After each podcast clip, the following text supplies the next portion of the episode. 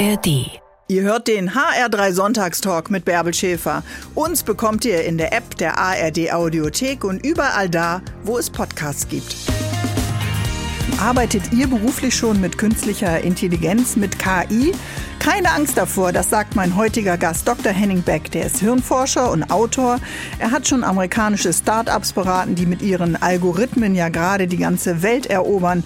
Er probiert gerne die neuesten Trends von künstlicher Intelligenz aus und ist, glaube ich, ein ganz guter Gast. Das wird sich ja noch zeigen, aber ich denke mal ja, um uns äh, in die Internetwelt, die neue KI-Welt und die damit verbundenen Sorgen, Ängste und Vorfreuden ein bisschen vorzubereiten. Guten Morgen, Dr. Henning Beck. Guten Morgen, ich freue mich auch. So, und jetzt höre ich gerade, Sie arbeiten nicht nur mit Ihrem Laptop und Computer und äh, Bits und Bytes, sondern auch mit tatsächlichen Kollegen. Ja.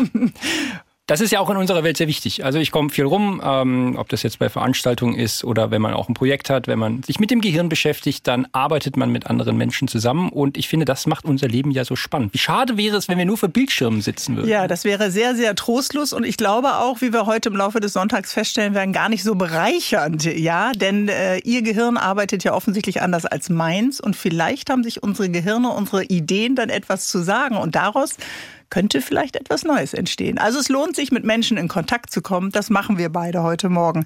Ist denn, äh, wir sind ja so ein bisschen noch im Ferienmodus, ähm, dass das Gehirn in den Ferien auch runterfährt, mhm. wenn es nicht den normalen Anforderungen ausgesetzt ist? Das kann man tatsächlich so sagen. Also es gibt im Gehirn zwei große verschiedene Netzwerke. Das eine ist das Kontrollnetzwerk hinter der Stirn. Das ist jetzt aktiv, wenn Sie jetzt was aufschreiben, wenn Sie mhm. sich konzentrieren, wenn Würde Sie ich niemals machen. Natürlich nicht, natürlich nicht. Ja Und ähm, dieses Netzwerk ist genau für diesen Fokus, dieses das, was man bei der Arbeit immer so kennt. Mhm. Ich konzentriere mich jetzt auf was. Es gibt noch ein zweites Netzwerk, eher so im hinteren Bereich des Gehirns, was immer aktiv ist, wenn man so Pause macht, wenn man so im Urlaubsmodus mhm. ist, wenn man mit dem Hund spazieren geht oder Sport macht. Man geht auf Gedanken gedankliche Wanderschaft, man denkt an andere Sachen, man kommt tatsächlich so ein bisschen runter und das führt dazu, dass man häufig dann auf gute Ideen kommt. Also wenn, wenn man eine sich Idee, langweilt. Genau, wenn ich, wenn ich eine Idee mitnehme irgendwie in den Urlaub. Ich langweile mich, ich liege am Strand, selbes Problem, anderes Umfeld, neue Idee. Und so kommen Menschen tatsächlich auf die besten Ideen. Haben die Temperaturen einen Einfluss darauf? Spielt das eine Rolle in meinem Gehirn? Also wir können ja den Körper abkühlen, indem wir ins Meer oder in den Pool springen, aber das Gehirnwasser kann man ja irgendwie nicht runterkühlen. Ja, ist schwierig. Es sind auch zwei Zentimeter Schädeldecke drumherum. Ja. Das ist immer recht schwierig, da jetzt mal schnell was zu temperieren. Ähm, ja, natürlich, auch für das Gehirn gibt es so eine Wohlfühltemperatur. Und man merkt tatsächlich, wenn es zu heiß wird, denken wir langsamer, wir machen mehr Fehler, es, es passieren mehr Verkehrsunfälle, Menschen machen generell mehr Flüchtigkeitsfehler. Also das ist durchaus der Fall. Also die optimale Temperatur, wo der Körper keine Energie für Heiz Heizen oder Kühlen aufwenden muss, liegt bei 25 Grad. Das ist quasi für uns die optimale Temperatur und Klar, wenn es jetzt deutlich über 30 Grad wird, dann merkt man Also das, das Schöne ist ja an einem Wissenschaftler, dass man sie auch zu so alltäglichen Themen dann tatsächlich auch befragen kann. Das Hirn ist äh, wirklich brauchbar für Forschung und auch für den Alltag. Das finde ich immer wieder erstaunlich. Ich will ja nicht umsonst Biochemie studiert haben, ja, dafür bin ich ja jetzt hier. So. Gut, deshalb hat sich alles, das Studium hat sich gelohnt, dass Endlich. Sie heute im ja. Sonntagstalk zu Gast sind. Man hat ja äh, das Gefühl, jetzt gab gerade bei den Abiturienten, die so viel gelernt haben vor den Ferien, äh, dass das Hirn so ein bisschen bisschen am Limit war. Gibt es denn Phasen in unserem Leben, wo wir wirklich viel und neu aufnehmen? Vielleicht, wenn wir in einer neuen Umgebung sind, wenn wir neue Menschen kennenlernen, neue Themen erarbeiten. Und danach brauchen wir auch ein bisschen wieder Entspannung? Hm, es ist eher so, dass das Gehirn immer so nach so einer Routine sucht, mhm. nach so einer Gewohnheit. Das ist das, was wir am liebsten aufbauen und dann behalten. Und wenn wir jetzt so in ein neues Umfeld kommen, sind wir immer neugierig, wir sind auch interessant. Wir irgendwie wacher. Genau, du, du guckst so über den Tellerrand hinaus ja. und denkst, so, ah, was ist jetzt Neues, neue Leute, irgendwie ja. neu, neuer Job, neue, neue, neues Klassenzimmer, alles irgendwie anders. So, und äh, dann bauen sich Menschen sehr schnell so ein Muster auf, mhm. so eine mhm. Routine, damit du Sicherheit hast. Weil stell dir vor, du kommst jeden Tag in eine neue Umgebung. Da bist du ja, bist ja wahnsinnig. Du bist ja irre. Genau. Und deswegen ähm, bauen sich dann im Laufe der Zeit solche Routinen ein. Und die Kunst des Lebens besteht jetzt eigentlich darin, dass man genau diese Balance findet. Mhm. Ab und zu was Neues machen, damit man nicht zu eingefahren wird im Denken. Mhm. Und ab und zu aber auch so eine Regelmäßigkeit haben, damit man so eine Sicherheit gewinnt, damit man auch ein bisschen eine Ruhe einkehren lassen kann. Also Routine kann. ist Sicherheit. Absolut. Du musst ja nicht nachdenken bei einer Routine. Es läuft im Autopiloten. Ne? ja, das stimmt. So, also wenn ich Auto fahre, dann fahre ich so Auto vor mich hin, dann denke ich manchmal, jetzt fährst du irgendwie eine halbe Stunde auf der A5 und plötzlich bist du irgendwo angekommen und du, du, du bist in so einem Autopiloten Flugmodus tatsächlich drin. Und ich das erschreckt mich dann manchmal, dass man, dass man so denkt, ich, jetzt habe ich abgeschaltet. Aber es ist ja, es sind ja sehr viele Prozesse, die laufen. Abstand halten, Spur wechseln, Schilder lesen, Tempo einhalten. Also trotzdem passiert ja viel, obwohl wir denken, es läuft so nebenbei. Das ist auch gar nicht schlimm. Ja, also tatsächlich passieren da weniger Fehler, als wenn ich über jeden Schritt einzeln nachdenken mhm. würde. Stellen Sie sich vor, ich steige jetzt auf Fahrrad und denke nach, wie ich Fahrrad fahre. Da, da komme ich überhaupt nicht voran. Ja, das muss automatisch laufen. Und deswegen, diese Balance brauchst du immer. Und dass du, dass du was lernst und dann Pause davon machst. Letzte ja. Frage zum Ferienprogramm. Mein Mann sagt immer, eigentlich müsste man doch bei den Schülern, also bei unseren Söhnen, äh, zum Ende der Sommerferien das Gehirn wieder so ein bisschen aufwecken, ein bisschen hochfahren, den Regler hochschieben. Würden Sie ihm zustimmen? Das würde die Familiensituation sehr entspannen. Oder würden Sie, haben Sie ein gutes äh, Argument parat, warum Sie sagen, nee, braucht man nicht. Erster Schultag, die sind sofort wieder da. Äh, ja, man muss ein bisschen äh, wieder in die Gänge kommen. Es gibt auch einen englischen Begriff dafür, dass man in den Sommerferien wieder Sachen vergisst. Summer Learning Loss nennt sich das. Mhm. Also, dass man im, im Sommer wieder Schulstoff vergisst vom letzten Jahr. Ich kann Sie aber beruhigen, Ihre Söhne werden die Pubertät noch nicht hinter sich gelassen haben oder sind gerade drin? Sind gerade drin und schon fast durch. So, das ist aber noch ein Alter, wo man sehr anpassungsfähig ist. Ja, wir zwei, wir haben die Pubertät hinter ah, uns gelassen. Danke. Da wäre das schwierig ja, das für stimmt. uns. Ja. Das stimmt. Dr. Henning Beck ist da. Zwölf Gesetze der Dummheit. Das ist das aktuelle Buch von Ihnen, was Sie geschrieben haben. Und äh, man bringt sie natürlich äh, mit so vielen anderen Dingen in Verbindung. Überhaupt nicht mit Dummheit, aber auf die zwölf Gesetze bin ich gespannt. Wir reden heute. Sie sind mein Gast im HR3 Sonntagstalk. Bis gleich. Künstliche Intelligenz wird uns niemals ersetzen. Das menschliche Hirn kann Dinge, die selbst die beste künstliche Intelligenz nicht hinkriegt, sagt mein Gast heute hier im HR3 Sonntagstalk, Dr. Henning Beck. Er ist Hirnforscher, Hirnfan, kann man glaube ich so sagen. Ähm, das lässt mich so ein bisschen aufhorchen, weil ich denke gerade an all die Schauspieler und Drehbuchautoren in Hollywood. Die sind ja über Tage, Wochen äh, auf die Straße gegangen, haben gesagt, Moment mal, KI wird vielleicht unseren Job äh, übernehmen. Also Ängste sind doch eigentlich dann da. Mm, das ist auch absolut berechtigt, denn viele Tätigkeiten in unserem Leben werden sich ändern. Die Frage ist nur, wie stark wird diese KI werden? Also wie viel kann sie? Und die mhm. Technik, die wir jetzt haben, ist prinzipiell außerstande, das alles zu ersetzen, was ein menschliches Gehirn kann. Das ist, das ist praktisch unmöglich.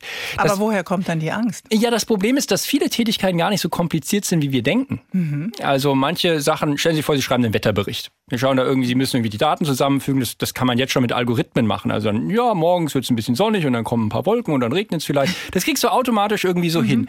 Und das Prinzip auf Texte anzuwenden, dass man bei Texten Zusammenhänge erkennt und da quasi ein Muster bei dieser Texterzeugung anwendet. Das ist das, was aktuelle Sprach-KI kann. Das kann reichen, um Texte zu schreiben, keine mhm. Frage. Das kann auch viele Berufsbilder verändern. Es wird aber nicht dazu führen, dass Menschen, die aktiv denken, die ihr Gehirn auch clever benutzen, komplett ersetzt werden. Weil, wie gesagt, es gibt prinzipielle Limits von dieser Technologie, die wir die wir kennen. Okay, jemand, der sein Gehirn benutzt. Das ist die Voraussetzung. ja, also okay, wir sind, haben ja erstmal alle eins mitbekommen, aber die Voraussetzungen sind da ja auch schon mal unterschiedlich. Ja? Der eine mehr, der andere weniger ja, mitbekommen. Genau, ne? und genau. das, aber du musst dich immer hinterfragen ähm, und dir klar machen, was ist deine Absicht, was ist dein Ziel, was willst mhm. du bezwecken mit deinem Tun. Und dann kannst du eine KI als Assistent einsetzen. Und das ist so diese Richtung, in die es gehen wird. Übrigens, man hatte dieselben Bedenken, als Excel, Microsoft Excel eingeführt mhm. wurde in den 90ern. Da hieß es, es gibt keine Buchhalter mehr. Bald machst du alles alles mit so einer Excel-Tabelle, brauchst keine Menschen mehr. Und tatsächlich in den USA ging eine Million Buchhalter Jobs verloren, aber es sind mehr als doppelt so viele Jobs entstanden für Controller, Business Analysten, die diese ganzen Ergebnisse jetzt auswerten.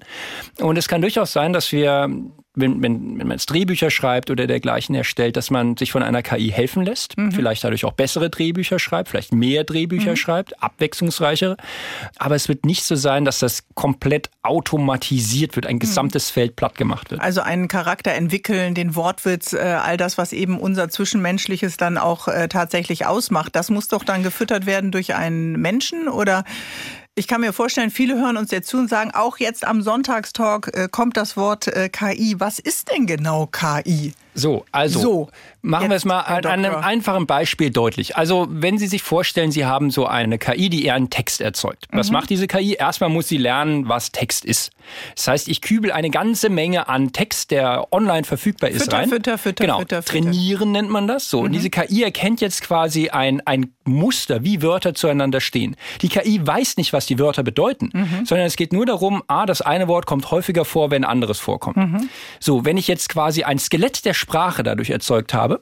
Und dann gebe ich dieser KI die Aufgabe, hier ein Wort zum, oder eine Wortfolge, zum Beispiel Amsel, Drossel, Fink und Star. So, und wenn ich jetzt Pudding sagen würde, würde man sagen, oh, ist aber komisch. Mhm. Und genau das macht diese KI auch. Sie mhm. wird sagen, was ist das plausibelste, das wahrscheinlichste mhm. Wort, was als nächstes kommt. So wie bei so einem Lego-Bausatz. Da baut man mit einem Baustein an den anderen was dran und zum Schluss habe ich quasi den gesamten Satz gebaut. Menschen machen das genau andersrum.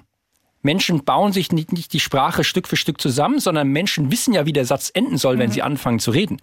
Also wenn Sie jetzt anfangen, was zu sagen, dann haben Sie einen Gedanken im Kopf. Mhm. Und ja, dazu meistens. meistens. Ja, so. gut. Und dazu basteln Sie dann die Sprache dazu. Mhm. Und die KI macht es gerade andersrum. Also sie macht eine statistische Wahrscheinlichkeit für das nächste Wort mhm. und wir sagen, wir haben Aber dann ist die KI Absicht. ja gefangen in einem festen Muster. Ja, das Muster ist natürlich das sehr groß. Das ist variabel und das ist groß, je mehr ich es fütter. Genau. Und natürlich, wenn ich dieser KI sage, entwirf mal 100 verschiedene Verwendungsmöglichkeiten für einen Bleistift, dann wird mir diese KI 100 Verwendungsmöglichkeiten für mhm. einen Bleistift geben. Das ist das kann die extrem gut. Was Aber kommt die Angst vielleicht daher, wenn ich da noch mal einmal einen Schritt zurückgehen äh, darf, weil das eine unendliche Kapazität ist, wo wir ja immer denken, oh Gott, jetzt muss ich das noch mal lernen und noch mal und noch mal und mich noch mal in eine Schulung setzen. Ist es das oder warum haben wir so wenig Selbstbewusstsein gegenüber der KI? Das frage ich mich auch. Richtig, deswegen sind wir auch hier zusammen, Dr. Beck. Ich kann mich an ein tolles Zitat von Konrad Zuse erinnern. Mhm. Konrad Zuse, aus Osthessen kommend, der Erfinder des ersten programmierbaren Computers mhm. der Welt der gesagt hat, die Gefahr, dass der Computer so wird wie der Mensch, ist nicht so groß wie die Gefahr, dass der Mensch so wird wie der Computer. Computer. Und wir machen das viel zu häufig. Wir verkaufen uns unter Wert. Mhm. Ja, wir denken, eine KI, die jetzt einen Satz erzeugen kann, die kann auch gut mit anderen Menschen kommunizieren, die kann kreativ sein, die kann Regeln brechen. Aber darum geht es ja gerade, dass, dass wir in der Lage sind, über den Tellerrand hinauszuschauen und eine KI wendet das Muster an, was sie trainiert hat. Auch wenn dieses Muster mhm. groß ist, auch wenn viele Daten drin sind. Aber kann die das auch lernen, über den Tellerrand gucken? Das würde aber doch niemand bauen. Stellen Sie sich das mal vor. Sie bauen eine KI, die Ihnen widerspricht. Sie haben jetzt zwei Söhne. Der eine, das habe ich eben erfahren, das kann ich mal hier auswählen, ist 13. So. Dieser Sohn wird ja die Welt nicht lernen, indem er alle Regeln befolgt. Natürlich nicht. Natürlich nicht. Menschen lernen ja die Welt mhm. kennen. Meine Nichte ist zweieinhalb. Wenn ich mit der ein Spiel spiele, die schmeißt erstmal die Karten runter, dann guckt, wie wir reagieren und so. Das heißt, Menschen verändern die Welt, indem sie Regeln brechen, andere Menschen herausfordern, äh, dahin gehen, wo es weh tut. Und das ist Fortschritt. So kommen wir auf Ideen. Stellen Sie sich mal vor, wir hätten eine KI gehabt vor ein paar tausend Jahren. Wir würden immer noch in irgendeiner Steinzeithöhle sitzen. Ja, wir würden immer noch Höhlenmalereien malen. Es wird total langweilig. Weil wir keine Fehler gemacht haben, weil wir nicht über den Tellerrand geschaut haben. Also wir feiern den Fehler, vielleicht heute mit Ihnen, Dr. Beck. Bis gleich. Sehr gern. Künstliche Intelligenz und die Maschinen werden die Macht übernehmen. Wir werden vielleicht weiter gefangen sein in Algorithmen. Wir verlieren unsere Jobs. Kinder machen ihre Hausaufgaben nicht mehr selbst. Viele Menschen haben Angst und Sorge, vor allen Dingen gerade auch vor demokratiefeindlichen künstlichen Intelligenz-Bots. Aber kann künstliche Intelligenz uns nicht auch entlasten? Wo können wir, lieber Dr. Henning Beck, denn eigentlich von KI profitieren? Überall da, wo Menschen sich schwer tun, zu denken, große Muster auszuwerten oder aus einer Vielzahl an Antworten oder an einer Vielzahl an Möglichkeiten eine Antwort zu finden. Wir leben ja in einer Welt, in der wir so viele Möglichkeiten haben. Mhm. So, und das nennt sich Overchoice-Effekt, auf Deutsch Auswahlüberlastung, die Qual der Wahl. Kenne ich vom Joghurtregal. So, und jetzt kannst du dir überlegen, könnte dir eine KI helfen, in dieser unfassbar großen Vielfalt an Informationen eine Übersicht zu bewahren? Mhm. Und das ist das, woran man tatsächlich arbeitet. Also man stelle sich KI vor in Zukunft wie so ein Assistenten, den man dabei hat, so eine Art App. Mhm. Und dann kann ich in diese App eingeben, schlag mir doch mal vor, ich fahre, was weiß ich, auf eine Hochzeit nach Pirmasens. Was soll ich denn da anziehen? So, und dann mhm. kann dir die KI da irgendwie was zusammenstellen, vielleicht auch Vorschläge machen, wo du was kaufen kannst. Kennt deine Größe, weiß welche Ein Reiseplan mhm. festlegen. Ich könnte mir auch vorstellen, dass man in Zukunft sagt, ich möchte eine Präsentation erstellen und werte mir doch mal dafür die, die 20 E-Mails von meinem Kollegen aus, suche online noch mal was zusammen zu einem bestimmten Thema mhm. und hier habe ich noch zwei Dokumente dazu, werte das mal alles aus und mach mal fünf oder sechs Folien für eine Präsentation und stell mir das mal hin und ich kann dann damit weiterarbeiten. Aber würden wir beide nach Pirmasens fahren, alleine, ohne KI, hätten wir vielleicht einen Streit, welchen Weg wir nehmen. Wir würden vielleicht einen Umweg nehmen. Wir würden vielleicht ein ganz tolles äh, Dorfgasthof äh, auf einer Landstraße entdecken, weil sie natürlich falsch abgebogen sind oder weil ich nicht äh, rechtzeitig getankt habe und wir runter mussten. Das entgeht uns doch ein bisschen. Und das ist tatsächlich ein bisschen die Gefahr, die in mhm. dieser Technik innewohnt. Ich optimiere ja all das, was da ist. Und zum Schluss bin ich in einer super tollen, effizienten, optimierten Welt. Das muss aber nicht bedeuten, dass sie besonders spannend ist. Mhm. Also viele Dinge in unserem Leben sind ja gerade die Brüche, die spannend sind. Also bei Musik stellt man das fest. Ja, ich ja. bin mit Nirvana und den Red Hot Chili Peppers groß geworden. Das sind jetzt Bands, die wollten was ausdrücken, die rebellierten und so. Wenn ich jetzt mit KI Musik erstellen will, kein Problem. Also mhm. in Zukunft werde ich, werde ich meine eigene Playlist mit tausend Künstlern erstellen, die nie existiert haben. Mit Liedern, die nur für mich in diesem Moment erstellt worden sind. Und dann müsste ich mich fragen, was will mir die KI damit sagen? Wäre das hm. nicht unfassbar langweilig? Und man hätte ja auch gar nicht das Gemeinschaftserlebnis. Also es ist ja dann schon sehr individuell. Absolut. Und das ist das, was eine Gesellschaft ja braucht. Wir müssen etwas zusammen teilen. Und das ist ein bisschen das Risiko, was so eine KI hat, dass man das jetzt super individuell macht. Übrigens, das ist auch das, woran diese Firmen arbeiten. Die langfristige Vision ist, keine Medien mehr. Nur noch jeder hat seine KI. Keine Buchverlage mehr, keine Zeitungen mehr, keine Fernsehprogramme mehr, kein Kino mehr, kein Netflix, kein Spotify, gar nichts. Es gibt nur noch deine KI, die dir alles erstellt. Daran wird gearbeitet. Das ist das Ziel. Mhm. Ähm, das wäre langweilig, das wäre sehr schade. Wir wissen noch nicht, wie Menschen darauf reagieren. Aber um nochmal auf die positive Seite zu kommen, natürlich wird uns KI auch sehr viel abnehmen, sehr viel entlasten. Lagerbestände, bleiben wir bei dem Supermarkt, äh, im, im, Regal, solche Dinge. Lieferketten optimieren. Lieferketten optimieren. Aber auch, aber ich kann mir auch vorstellen, wenn ich jetzt eine Reise mache, dass ich das mal als Start nehme, dann macht mhm. die mir einen Reiseplan und ich kann es ja immer noch ändern oder so.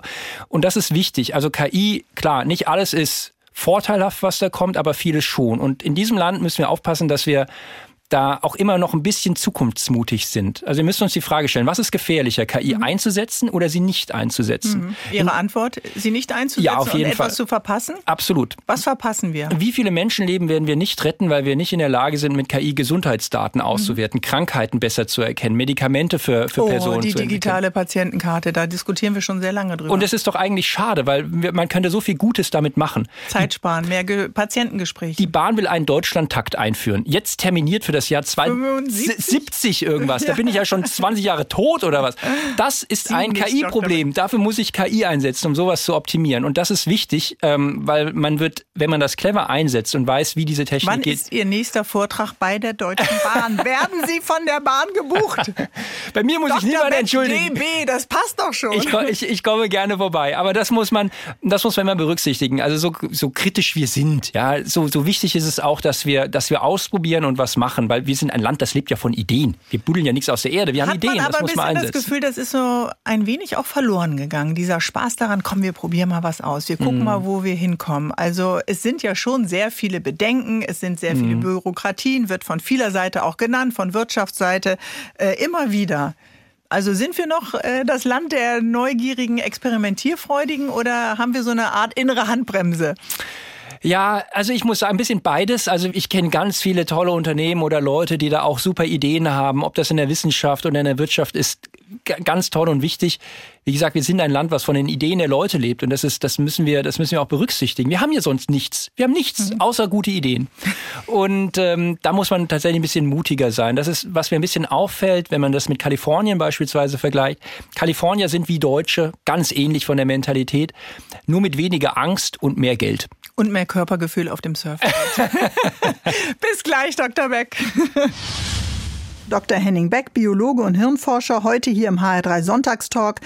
Herr Dr. Beck, warum ist das Gehirn eigentlich das beste Organ im menschlichen Körper? Und wie funktioniert das eigentlich? Ich sag mal so, du kannst alle anderen Organe ersetzen, mhm. entfernen, transplantieren kannst du mit allen anderen Organen machen, nur mit dem Gehirn nicht. Ja, das stimmt. Das Gehirn ist das einzige Organ, was nicht transplantierbar ist. Wenn das möglich ist, darf ich mich schon anmelden für Ihr Gehirn?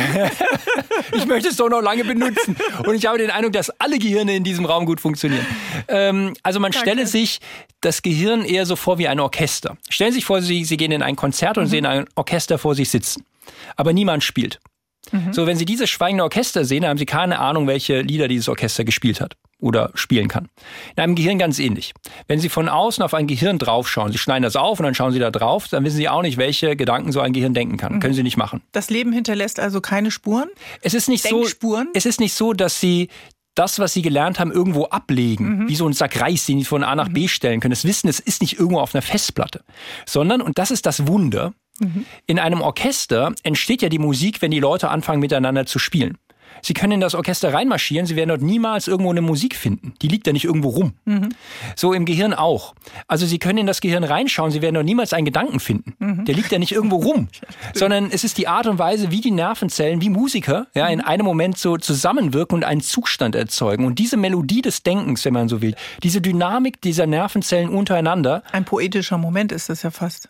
Es ist, und deswegen, ist ja deswegen bin ich Neurowissenschaftler geworden. Ja, um teils, um das zu erleben, ja und Teil dessen zu sein, obwohl man erlebt es ja eigentlich immer nur für sich alleine. Also wir können dann das Ergebnis mitteilen, aber den Prozess selbst, äh, der bleibt ja bei Ihnen oder bei mir.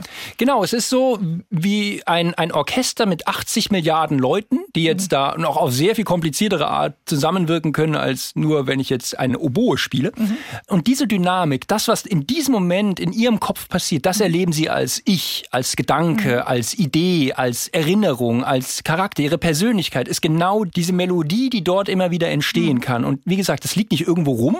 Also ich speichere eigentlich auch nichts im Gehirn irgendwie ab, sondern ich gebe dem Netzwerk die Fähigkeit, eine Melodie, einen Gedanken zu erzeugen. Mhm. Das, das nennen wir Lernen übrigens, dass sich Nervenzellen anpassen, um besser miteinander zu spielen. Mhm. Und das können wir ein Leben lang und sollen wir ja auch immer wieder trainieren, damit auch das äh, geschmeidig bleibt und Routinen einfach mal durchbrechen. Aber das kann doch dann eigentlich die KI zum Teil nur, ne?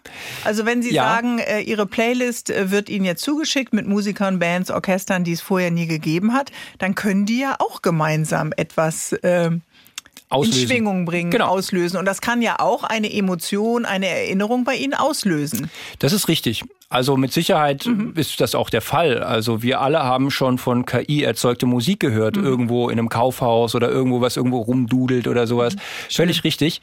Und vielleicht reicht das auch für 98 Prozent aller Kunst, die wir erfahren. Aber wenn es stimmt, dass ein Gedanke im Gehirn die Art und Weise ist, wie wir, wie wir sind, wie wir mit der Umwelt interagieren, ist es auch immer wichtig, sich klarzumachen, was will mir ein Künstler damit sagen? Also mhm. was, was, was wollte mir Elvis Presley sagen? Was wollten mir die Beatles sagen? Was wollte mir Freddie Mercury sagen? Was wollte mir Nirvana Igor sagen? wer auch immer. Absolut. Ja. Mhm. Die, die haben ja alle eine Botschaft. Und das finde ich so cool, dass mir jemand diese Botschaft vermitteln will. Und bei KI müsste ich mich fragen, was will mir die KI damit sagen? Mhm. Nein, sie optimiert einen Datensatz, der sich vielleicht Und schön anhört. Und das ist so unemotional. Genau, also ich bin überzeugt davon, die bahnbrechendsten Dinge in der Menschheitsgeschichte, die waren am Anfang nicht besonders schön. Die Menschen haben das häufig auch abgelehnt, mhm. weil es so fremd war. Picasso, ich ganz ehrlich, die Bilder von mhm. Picasso, die ersten bahnbrechend, ich sag's ganz ehrlich, mein Geschmack ist es nicht. Mhm. Ich finde die ziemlich hässlich. Aber ich verstehe, was für eine... Die kubistischen Bilder mit Absolut. den auseinandergenommenen Geigen Das sieht doch nicht, also ganz ehrlich, das sieht doch nicht mhm. schön aus. Also finde ich jetzt so. Nur weil die Nase jetzt nicht am richtigen Platz ist. Genau, es ist alles ungewohnt. Streng, Dr. Beck. Ja, aber es ist, es ist ungewohnt, aber es ist bahnbrechend. Das treibt doch die Menschheit voran, dass wir herausgefordert werden in unserem Denken. Und wir gehen raus aus der Routine. Also Absolut. Also ein Bild zu betrachten aus dieser Zeit. Äh, hat ja schon eben die Irritation damals gehabt. Für viele heute, wenn man das das erste Mal sieht, ist man auch noch äh, irritiert. Und das ist doch das, was wir dann brauchen. Absolut. Was wir aber, wogegen wir uns wehren. Absolut, denn wir lieben es ja und wir leben in einer Zeit, in der es für uns sehr einfach gemacht wird. Es gibt ja, es gibt ja nicht das Internet, es gibt ihr Internet. Es gibt mhm. ihr Facebook, ihr Amazon, ihr Netflix, ihr Spotify, was auch immer. Und es soll so einfach wie möglich für sie zusammengebaut werden. Mhm. Und das ist, das ist ja auch ganz schön, aber das ist so, wie wenn sie jeden Tag ihre Lieblingspizza essen. Sie essen montags Montagspizza, ah. Dienstagspizza, Bei mir Mittwochs ist es Spaghetti, Spaghetti, Spaghetti Eis und dann essen sie das fünf Tage am Stück hintereinander, dann haben sie keinen Bock mehr darauf. Nein, das gibt's nicht bei mir bei Spaghetti Eis, aber das ist eine Ausnahme. Dr. Henning Beck bereichert uns heute mit seinem schnellen, klugen Wissen und er ist auch Autor des Buches Zwölf Gesetze der Dummheit. Herr Beck, Sie sagen ja, KI sammelt Daten und kann ganz schlau Muster aus diesen Hunderttausenden von Daten und Wörtern erkennen. Aber wir Menschen, wir reißen Grenzen ein. Wir schauen über den Tellerrand. Wir machen Fehler. Wir brechen aus Mustern aus. Und dadurch sind wir erst richtig kreativ und erfinden was Neues, ganz anders als vielleicht die KI. Ist denn das genau das Wertvolle? Macht uns das Menschen oder macht uns Menschen das eben aus, dass wir auch scheitern, dass wir nicht immer so perfekt perfekt sind? Sie haben völlig recht. Also dieses über den Tellerrand hinausschauen und sich auch was trauen, was vorher nicht da war, auf das Risiko hin, dass es nicht gut geht. Das Wie? ist wichtig. Ja. Das ist das, was uns eigentlich zu Menschen macht. Der Fehler im Denken unterscheidet uns von der Maschine. Und davor haben ja viele in vielen Unternehmen mittlerweile Angst. Also einen Fehler zu machen, Verantwortung zu übernehmen, zu sagen, ja, ich habe es einfach mal probiert, es ist aber nicht gut gegangen. Das passiert, finde ich, eigentlich viel zu selten, wenn ich an all die Teamsitzungen denke, die ich habe. Ja, und das ist eigentlich schade. Wir wollen eigentlich alle diese kreativen Leute, die auf neue Ideen mhm. kommen und so. Und dann stellt Am man Ende fest, nerven die in der genau, Sitzung. das sind die nervigen Leute, die hinterfragen Sachen kritisch, die sehen Sachen anders, die stellen Abläufe in Frage. Wie unbequem. Ähm, deswegen fördert man die nicht. Und es geht eigentlich auch gar nicht darum, dass man permanent immer, immer in alle Richtungen da denkt mhm. und Sachen hinterfragt und so, sondern es geht darum, dass man zur rechten Zeit manchmal eine naive Frage stellt, dass man einen Ablauf nochmal noch mal vom Kopf auf die Füße stellt. Ich habe kein einziges Projekt erlebt, was nicht davon profitiert, mal jemanden zu fragen, der sich nicht damit auskennt. Mhm. Also nicht Experten. Einfach mal so dazusetzen und die Person stellt dann auf einmal naive Fragen, die man sich vielleicht gar nicht mehr traut zu Anders fragen. denken. Genau. Mhm. Und das ist wichtig, weil ansonsten ist das alles sehr betriebsblind, sehr optimiert. Und bei KI KI würde das machen. KI würde uns in eine Welt führen, wo, wo das alles sehr gut optimiert mhm. ist. Wir mögen das auch, aber nicht auf Dauer. Also ein Beispiel. Für das Gehirn ist es wichtiger, die Unsicherheit manchmal auszuleben und zu testen, als es immer permanent sicher zu haben. Also ich schreibe ja, Sicherheit ist über alles, aber manchmal brauchen wir das andere. Teenager haben das doch Absolut. ganz besonders. Absolut. Und also die haben ja irgendwas, was noch frei ist und was diese Schranke nicht hat. Genau, und dann testest du aus und dann bringst du eine neue Mode, einen neuen Trend, eine neue Kultur entsteht so und das ist ganz wichtig. Und deswegen stelle man sich das Paradies nicht als glücklichen Ort vor. Das Paradies ist der langweiligste Ort der Welt. Man stellt sich das mal vor, jeder Tag ist wunderbar. Das wird auf Dauer eine Folter. Das ist also du Menschen und das ich zeigen. Ich empfinde das in meiner Ehe nicht so, aber gut, wenn Sie das so sehen, Dr. Beck. ja, aber auch Schatz. da, du musst ja ab und zu immer Nein, wieder was anderes machen. Reibung, man braucht den genau. Widerspruch, genau. man braucht äh, die Kontroverse, sonst wird es natürlich total äh, öde. Aber Überlegen Sie sich auch, führen wie Sie wir diese Kontroverse denn oder führen wir die eigentlich zu wenig? Ja, also am Anfang führen die, also gerade in Beziehungen stellt man mhm. das fest, dass was Menschen spannend finden, ist eigentlich das Unbekannte, das Neuartige. Mhm. Wie haben Sie Ihren Mann kennengelernt? In der Regel ist es sowas so, ah, oh, das ist aber ein Interess das ist was Interessantes, eine interessante Person. Da ist noch so ein Geheimnis da drumherum. Mhm. Das, das muss ich, wenn Menschen sich verführerisch anschauen, dann ist es ja immer so ein, so ein geheimnisvoller Blick. Mhm. Man macht die Augen so zusammen. Hier ist ein Geheimnis. So. Sie kennen das, Dr. So, natürlich. Und diese, und dieses Geheimnis, diese Reibung, das brauchen wir immer im Leben. Das brauchen wir in der Schule, das brauchen wir in der Ausbildung, das brauchen wir in der Kunst, in der Kultur, mhm. in der Wissenschaft. Eigentlich brauchen wir das überall, weil das führt dazu, dass wir neugierig bleiben, über den Tellerrand hinausschauen, was Neues machen. Aber auf welcher Grundlage? Also wenn Sie jetzt mit jemandem flirten oder ich mache das, ist das ja was zwischen diesen beiden äh, Personen dann. Aber wenn wir jetzt eine Meinung oder eine unterschiedliche Meinung vielleicht sogar darüber haben, brauchen wir ein Tempolimit, stellen wir die Windräder auf. Das ist ja auch etwas, was Sie geschrieben haben im aktuellen Buch. Sollen wir mehr Panzer kaufen? Sollen wir die Ukraine unterstützen oder sollen wir es lassen? Dann unterhalten wir uns über die gleichen Dinge, also Windräder, äh, Panzer oder Tempolimit. Aber wir haben dann ja oft unterschiedliche Informationen. Und das macht es doch manchmal dann auch so ein bisschen schwierig, wenn wir sagen, wir wollen uns alle voranbringen. Wie geht das? Also wie kommt dann so ein Diskurs Diskurs auch in Bewegung. Also zwei Sachen sind dafür wichtig. Erstmal brauchen wir einen gemeinsamen Informationsraum mhm. und wir erleben das auch in westlichen Gesellschaften, dass der immer mehr zerbröckelt. Also wir sehen. Das ist also ein Problem. Das ist ein Problem, dass sich durch individuelle Nachrichten ganz individuell auch die Welt sehe. Und man sieht da, wo Social Media zum Nachrichtenkonsum benutzt wird, zerbröckeln auch Demokratien, weil mhm. ich nicht mehr den gemeinsamen Informationskorridor habe, in dem ich mich mit den anderen mhm. gemeinschaftlich austauschen Aber kann. der Wert der Demokratie müsste doch für uns so schwerwiegend sein und so wertvoll, dass wir sagen, wir schützen das. Und ja, das hört sich auch alles toll an, aber mhm. Menschen lieben es eigentlich, wenn sie selber Recht haben und okay. nicht die anderen. Ja, also wenn man bedauerlich für die Demokratie. Absolut. Und eigentlich funktioniert Demokratie dann, wenn man einen gemeinsamen Informationsraum hat und das wäre das Zweite, eine Form von gemeinsamer, gemeinsamem Ziel oder einem Narrativ, eine Identität, mhm. etwas, worauf wir uns geeinigt haben, wo wir hinwollen, so eine mhm. gemeinsame Richtung. Wir hatten das in Deutschland immer. Nach dem Krieg Wiederaufbau, mhm. Wirtschaftswunder, wir sind wieder wer, Wiedervereinigung, wir kommen da zusammen, wir, wir schaffen das irgendwie zusammen und, und bauen dieses Land auf. Und das ist vielleicht das eigentliche Problem, was wir haben, dass wir nicht dieses gemeinsame Narrativ haben, dass wir sagen, wir wollen die Welt in diese bestimmte Richtung verändern. Weil wenn man das hat, das zeigt die Geschichte sehr eindeutig, dann versammeln sich Menschen hinter dieser gemeinsamen Idee und dann gibt's immer wieder abweichende Meinungen, ist normal, mhm. keine Frage.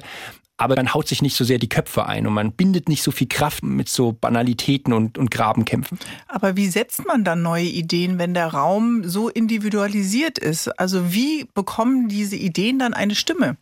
Der Vorteil, den man hat in der heutigen Welt, ist, dass man ja sehr klar und, und, und vor allem schnell mhm. solche Ideen ausspielen kann. Und die Frage ist jetzt, was, was wollen wir überhaupt? Mhm. Man könnte zum Beispiel sagen, wir wollen die beste Technik haben, damit wir mit, mit nachhaltigen Energien am meisten Geld verdienen. Mhm. Das ist das, was zum Beispiel in den USA gerade gemacht wird. Die wollen nicht die Welt retten, die wollen einfach mhm. Geld damit verdienen, genau. dass man neue Techniken Ist entwickelt. ja auch eine politische das, das fördern die, genau, das fördern die auch massiv und die sagen sich, ja, wenn wir halt den, das, das Klima noch retten dabei, dass wir überall Windräder mhm. aufstellen, schön und gut, aber erstmal wollen wir Geld verdienen und wir wollen die beste Technik dafür haben. Und lass uns der Welt zeigen, wie gut wir es schaffen, neue Technik zu entwickeln. Damit können wir Geld verdienen, damit können wir Energie in, in ärmere Länder bringen, wir können das Klimaproblem lösen, aber man braucht einen Schuss Optimismus, dass man das packen kann und dass wir auch dazu bereit sind, sowas umzusetzen. Und, und ich habe es gesagt, wir hatten es in dem Gespräch schon, das ist das, was wir in diesem Land doch super gut können. Also wir, wir finden Lösungen, die kein anderer hat. Wir, wir, wir finden auch, erfinden auch neue Technologien.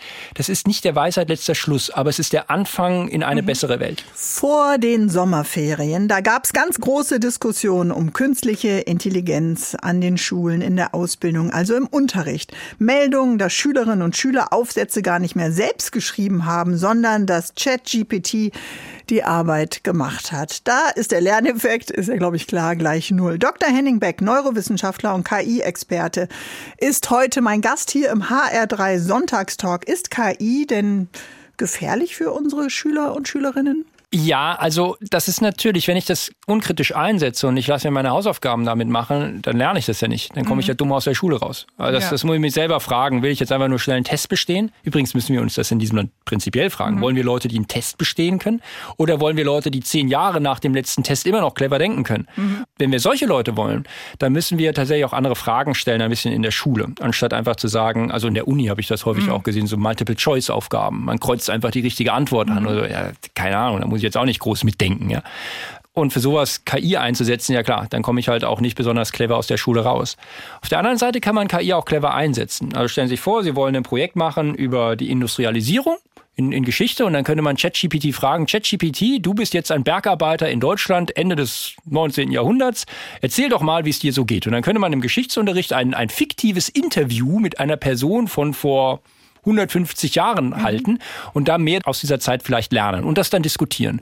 Wenn ich Schüler wäre, würde ich KI einsetzen, um mir Prüfungsaufgaben zu stellen. Ich würde KI sagen, entwirf mir doch mal eine Deutschklausur oder sowas.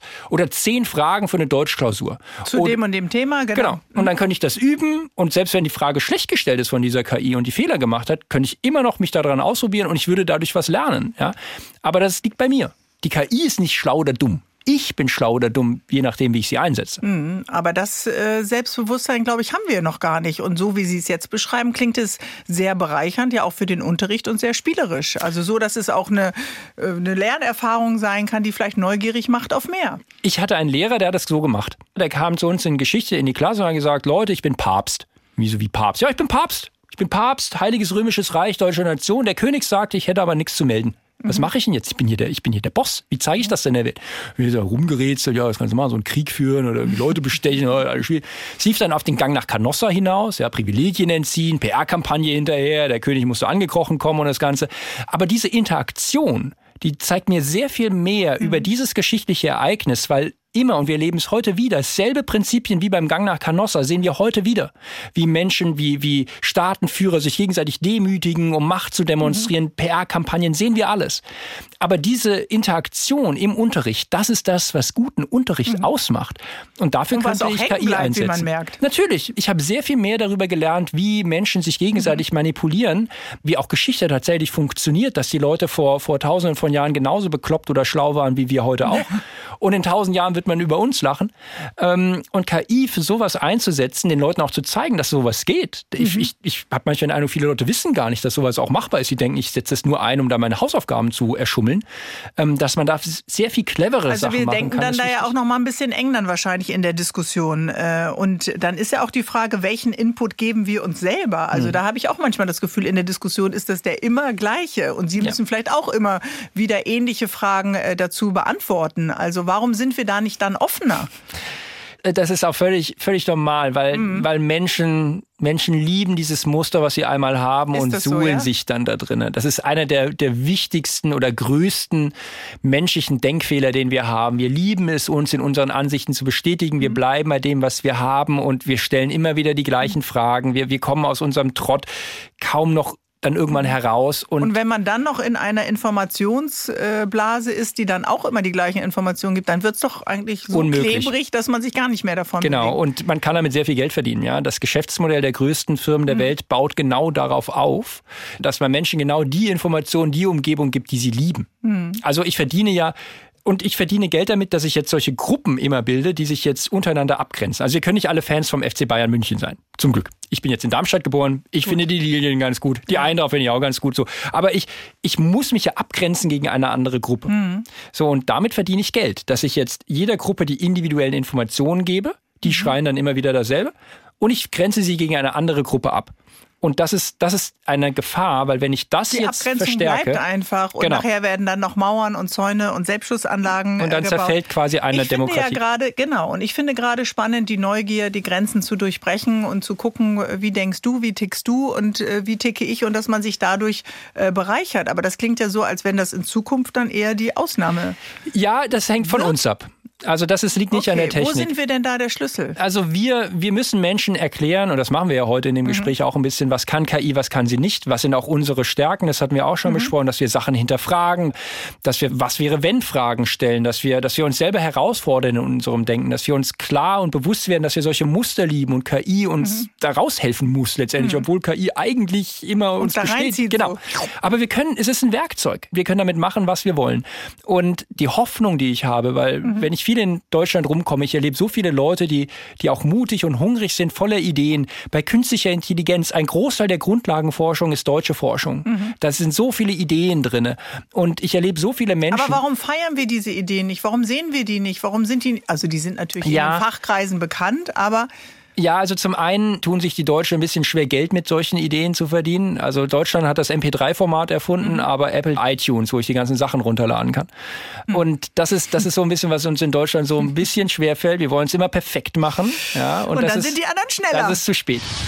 Manchmal kann das Leben ganz schön deprimierend sein und uns runterziehen, besonders dann, wenn wir das Gefühl haben, wir können es niemandem recht machen, noch nicht mal uns selbst. Deshalb ist derzeit alles Mögliche so gefragt, was uns selbst ein bisschen optimiert. Ob das die Schlaf-App ist, die Meditations-App. Also unser Smartphone macht uns da einiges an Angeboten und wir füttern die Apps dann mit unseren Daten in der Hoffnung, dass alles besser wird. Die Figur, das Lernen der neuen Vokabeln, dass wir uns genug bewegen, richtig essen, besser schlafen schlafen. Dr. Henning Beck ist ja heute mein Gast hier im HR3 Sonntagstalk. Er ist Neurowissenschaftler und Experte eben auch für künstliche Intelligenz. Zeigt dieser Umgang mit Apps den Wunsch nach Perfektion, dass wir Menschen ohne Hilfe das alles gar nicht mehr erfüllen können? Ja, Absolut. Da atmet der schwer, Absolut korrekt. KI ist eigentlich eine Optimierungsmaschine. Übrigens mhm. ist Intelligenz so definiert. Also Intelligenz ist definiert als die Fähigkeit, Probleme immer optimierter, immer effizienter zu lösen. Es wird immer irgendwas optimiert und das macht KI auch. Die kann ihre Daten optimieren von ihrer Gesundheit. Ist aber Watch. anstrengend, wenn mich mein selbstoptimierendes Smartphone dann andauernd anruft und sagt, jetzt hast du aber erst 1000 Schritte und du musst noch. Äh, super nervig. Super ja. nervig. Also kann sich auch mal zusammenreißen, mhm. das Teil. Und das ist eigentlich interessant, dass wir in einer Welt leben, in der wir solche Technik einsetzen, um noch mehr zu erreichen. Das ist interessant. Wenn man mhm. in die Geschichte der Menschheit schaut, wurde neue Technik nie eingesetzt, um Zeit zu sparen. Sondern? Um mehr in der gleichen Zeit zu machen. Also eigentlich könnten wir heute. Aber Zeit sparen heißt doch, dass ich mehr machen kann in der gleichen Beispiel. Zeit. Also ich kann heute, kann ich mit dem, vor 150 Jahren konnte ich nicht mit dem Auto irgendwo hinfahren. Ich musste mich irgendwie, da gab es wie viele Bahnverbindungen, eine Handvoll mhm. oder was. Und da konnte ich irgendwie, musste mich an den Schalter stellen. Es gab keine Flugzeuge, es gab keinen Videocall, es gab kein Telefon. Eine unfassbar beschwerliche und langsame Zeit. Mhm.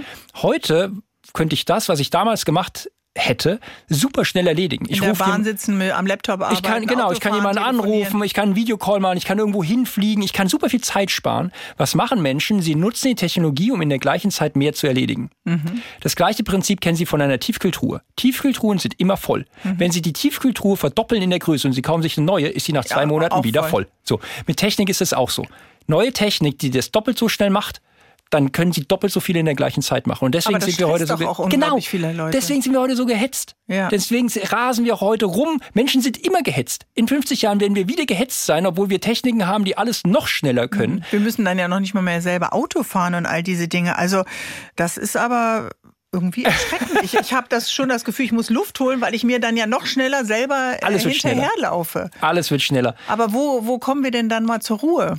Genau, das ist die große Frage. Also KI wird uns auch unterstützen und ergänzen in dem, was wir tun. Mhm. Beispielsweise. Es wird aber nicht dazu führen, dass uns die Jobs ausgehen. Im Gegenteil. Wenn das stimmt, dass KI uns eigentlich unterstützt in unserer Arbeit, dann werden wir mehr Jobs haben in Zukunft, neue Dinge, die wir heute noch gar nicht kennen, erfinden. Mhm. Wir werden mehr erledigen. Die auch Sie noch nicht kennen. Dr. Natürlich nicht. Niemand kennt die. Wenn es so, wenn es ist, dass ich ein Drehbuch doppelt so schnell schreiben kann mit einer KI, dann schreibe ich halt doppelt hm. so viele Drehbücher. Und ich muss doppelt so viele Serien und gucken, doppelt, wenn ich Serien gucken So, würde, und dafür ja. hast du jetzt zum Glück eine KI, die dann die Serien schaut und dir sagt, was darin vorkommt. oh mein Gott.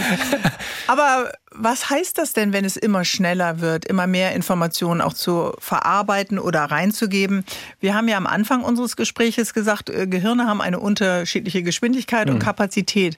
Gehen denn da alle mit oder hm. ist der eine oder der andere irgendwann auch mal das Gehirn einfach zu langsam. Ja, also wir brauchen diese Hängen Pausen. wir auch Leute ab. Ja, das kann passieren, wenn wir nicht beachten, dass wir regelmäßig Informationen auch verdauen müssen. Mhm. Das ist ganz wichtig. Also ich esse morgens Müsli. Ich hoffe, dass aus den Müsli-Molekülen viele Muskelmoleküle mhm. werden. Es ja. geht nur, wenn ich Pause mache. Erfolgreich, würde ich so, sagen. So, Dankeschön. Und ähm, wenn ich permanent Müsli esse, platze ich. Wenn ich jetzt permanent Informationen konsumiere und es wird immer schneller, dann platze ich auch. Mhm. Das nennen sie aber nicht platzen. Das nennen sie das Gefühl, dass die Zeit zu rasen scheint, unkonzentriert, Vergesslichkeit, nicht abschalten mhm. können. Diese ganzen... Nicht fokussiert genau, auf das, was man gerade macht. Absolut. Und deswegen ist es wichtig und ich kenne so viele Leute in Kalifornien, die Milliarden damit verdient haben, dass sie solche Software, Apps und Geräte benutzen, die sie alle kennen, die ein Hobby haben, bei dem man nicht erreichbar ist. Ich plädiere sehr dafür, dass jeder Mensch ein Hobby hat, irgendwas, wofür er sich begeistert. Mhm. Irgendwie einmal am Tag musst du nicht erreichbar sein. Ich fahre zum Beispiel viel Fahrrad oder so. Es kann aber auch Musik sein oder Kochen oder ist völlig egal. Mhm. Aber du musst eine Phase haben, wo du einen Unterschied hast zu deinem jetzigen Leben. Aber viele können das doch gar nicht mehr, diese Auszeit machen. und diese Pause machen, ja, das Gerät weglegen. Dann kommst du nach Hause, du steigst ins Auto und hörst schon wieder Musik. Du kommst nach Hause und telefonierst, äh, dann guckst du eine Serie. Also dieses Nichts, dass nichts passiert, das Aushalten, ist doch für viele Menschen unglaublich schwer. Ja, es gibt nichts Nervigeres als Langeweile. Das Oder mit sich alleine zu ist sein. Eine Foltermethode. Ja, ist eine Foltermethode, dass ich Menschen für sich mhm. lasse. Weil äh, wenn ich hier in diesem Raum wäre für Stunden, für Tage, mhm. ich würde ausrasten. Gut. Und ähm, ja, ja, es ist, es ist aber auch ein schöner Raum hier. Und die, ähm, aber es geht gar nicht darum, dass man nichts tut. Mhm. Es, geht gar, es geht darum, dass man etwas tut, wo man unmittelbaren Effekt sieht. Das kann das mhm. Autowaschen sein. Und zum mhm. Schluss stehe ich neben diesem Auto und sage, boah, das, ist, das sieht aber schön aus. Es kann ein Kuchenbacken sein. Dass sie dann, dann sagen, wow, dieser Kuchen ist mir richtig gut gelungen. Mhm. Es kann sein, dass sie Papierflieger falten und dann sagen, wow, das ist mir richtig gut gelungen. Aber sie brauchen eine Unmittelbarkeit, eine, eine Tätigkeit, wo sie sich von dieser ganzen Unrast heutzutage entgrenzen, was anderes machen und oder abgrenzen, was anderes machen und dadurch laden sie ihre geistigen Batterien wieder auf. Ich versuche es. Bis gleich. Dr. Henning Beck ist unser Gast heute im HR3 Sonntagstalk. Autor, KI-Experte, Autor des Buches, äh, des neuen Buches, muss man ja sagen, die zwölf Gesetze der Dummheit. Wenn wir auf Kinder schauen, dann spielen die gerne mit diesen Transformer-Robots, äh, die sich dann schnell in eine Autoform auch wieder verwandeln können oder umgekehrt. Sie begeistern sich für Serie und Filme, die einen hohen Science-Fiction-Anteil vielleicht haben, Maschinen, die die Macht übernehmen. Was würden Sie denn sagen, äh, wenn äh, Sie heute in die Zukunft schauen, was ist für Sie heute Science Fiction? Also ich habe neulich mal die ersten Folgen von Raumschiff Enterprise geschaut, mhm. aus den, wann war das, 60er Jahren oder sowas. Das ist, sind sehr, sehr langsam, wenige Schnitte. Ja, aber auch sehr philosophisch. Mhm. Also es werden tatsächlich große Fragen der Menschheit. Ähm, was ist der Mensch? Wie unterscheiden wir uns von anderen Lebensformen? Werden da behandelt? Und das Interessante ist, dass die Art und Weise, wie wir uns die Zukunft vorstellen, häufig unterschätzt, dass es solche bahnbrechenden Veränderungen gibt, die wir gar nicht auf dem Schirm hatten. Mhm. Also viele Sachen in Raumschiff Enterprise sind gar nicht so passiert. Es sind ganz andere Sachen, viel krassere Sachen gekommen. Und andere Dinge haben sich tatsächlich durchgesetzt. Also solche, da gab es auch so eine Art Urhandy, kann man, würde man mhm. heute sagen, mit dem wir da kommuniziert haben. Es war eigentlich sehr lustig anzuschauen. So, und wenn das stimmt, dann ist es eigentlich unmöglich, die Zukunft vorherzusagen, weil sie immer in Sprüngen passiert. Wir stellen uns die Zukunft immer als Fluss vor. als Trend, der so mhm. weitergeht. Also im Moment Trend, alles wird digitaler, es wird immer alles digitaler. Könnte mhm. so kommen. Kann aber auch ganz anders kommen, weil die Geschichte zeigt, es gibt häufig Gegentrends, Brüche.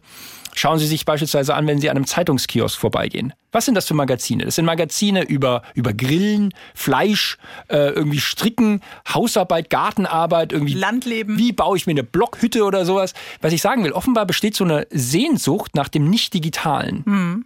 Und das sieht man jetzt schon, dass Menschen das auch wollen. Ja, so, so, ein, so ein Abschalten. Wir wissen nicht, wie das nächste das ist Generation vielleicht die Auszeit, von der Sie eben gesprochen haben. Dieses zur Ruhe kommen. Absolut. Etwas tun, was nicht digital Absolut. ist. Absolut. Aber was heißt das für unsere Kinder? Was heißt für die, die jetzt geboren werden, die in der Grundschule sind? Womit werden die arbeiten? Und leben? Also erstmal möchte ich vorausschicken, ich habe keine Ahnung und unser aller Name wird wahrscheinlich in 100 Jahren vergessen sein. Aber ich möchte, wenn ich vor meiner zweieinhalbjährigen Nichte stehe, dann will ich ihr nicht sagen, ich hoffe, die Zukunft wird nicht ganz so schlimm für dich, sondern ich will ihr sagen, die Zukunft das wäre ist schrecklich. Das wäre schrecklich. Mhm. Meine Oma hat immer gesagt, ich will, dass es dir mal besser geht. Mhm. So hat die zwei Weltkriege überlebt und, und, hat er, und, und, und stand da als, als Witwe nach dem, nach dem Zweiten Weltkrieg alleine in so einem Trümmerhaufen. Aber du stehst da wieder auf, wenn du, den, wenn du weißt, dass es irgendwie besser werden kann. Und diesen Optimismus müssen wir haben. Mhm. Und das möchte ich meiner Nichte sagen. Ich will, dass du es mal besser hast. Aber der Optimismus äh, der jüngeren Generation, also die sind dann älter natürlich schon als ihre Nichte, äh, gegenüber den Technologien ist ja da. Merken wir das denn auch, dass sie sich mehr äh, damit beschäftigen, auch wissenschaftlich beschäftigen, äh, forschend beschäftigen? Also es kann natürlich immer mehr sein, ja, mhm. was, was gerade was die Wissenschaft angeht. Und welche technologischen Sprünge kommen, kennen wir nicht. Aber ähm, wir brauchen die, die, die Leute, ob die alt oder jung sind, ist mir eigentlich mhm. völlig egal. Ja, wir brauchen einfach Leute, die, die Bock darauf haben, was zu verändern, zu sagen, das sind tolle neue Technologien. Interessant ist für alle die Stunde Null. Keiner weiß es. Die Leute, die KI entwickeln, haben auch keine Ahnung, mhm. welche Geschäftsmodelle in fünf Aber oder in zehn Jahren da sind. Aber die sind sogar ja selbst äh, manchmal kritisch gegenüber, ne? Ja, Äußern das ist kritisch. Da ja. sagen sie so ein bisschen Schulterzug. Naja, ist auch vielleicht ein bisschen eine PR-Masche. Ja, wenn ich jetzt das führende KI-Unternehmen der Welt wäre, würde ich auch nach Regulierung rufen, weil das würde dazu führen, dass alle Wettbewerber reguliert werden und ah. ich kann meinen Vorsprung festigen. Ah. Ja, also je mehr Regulation Clever. in einem Markt drin ist, desto mehr ist der Führende geschützt. Mhm. Deswegen rufen die alle nach Regulierung.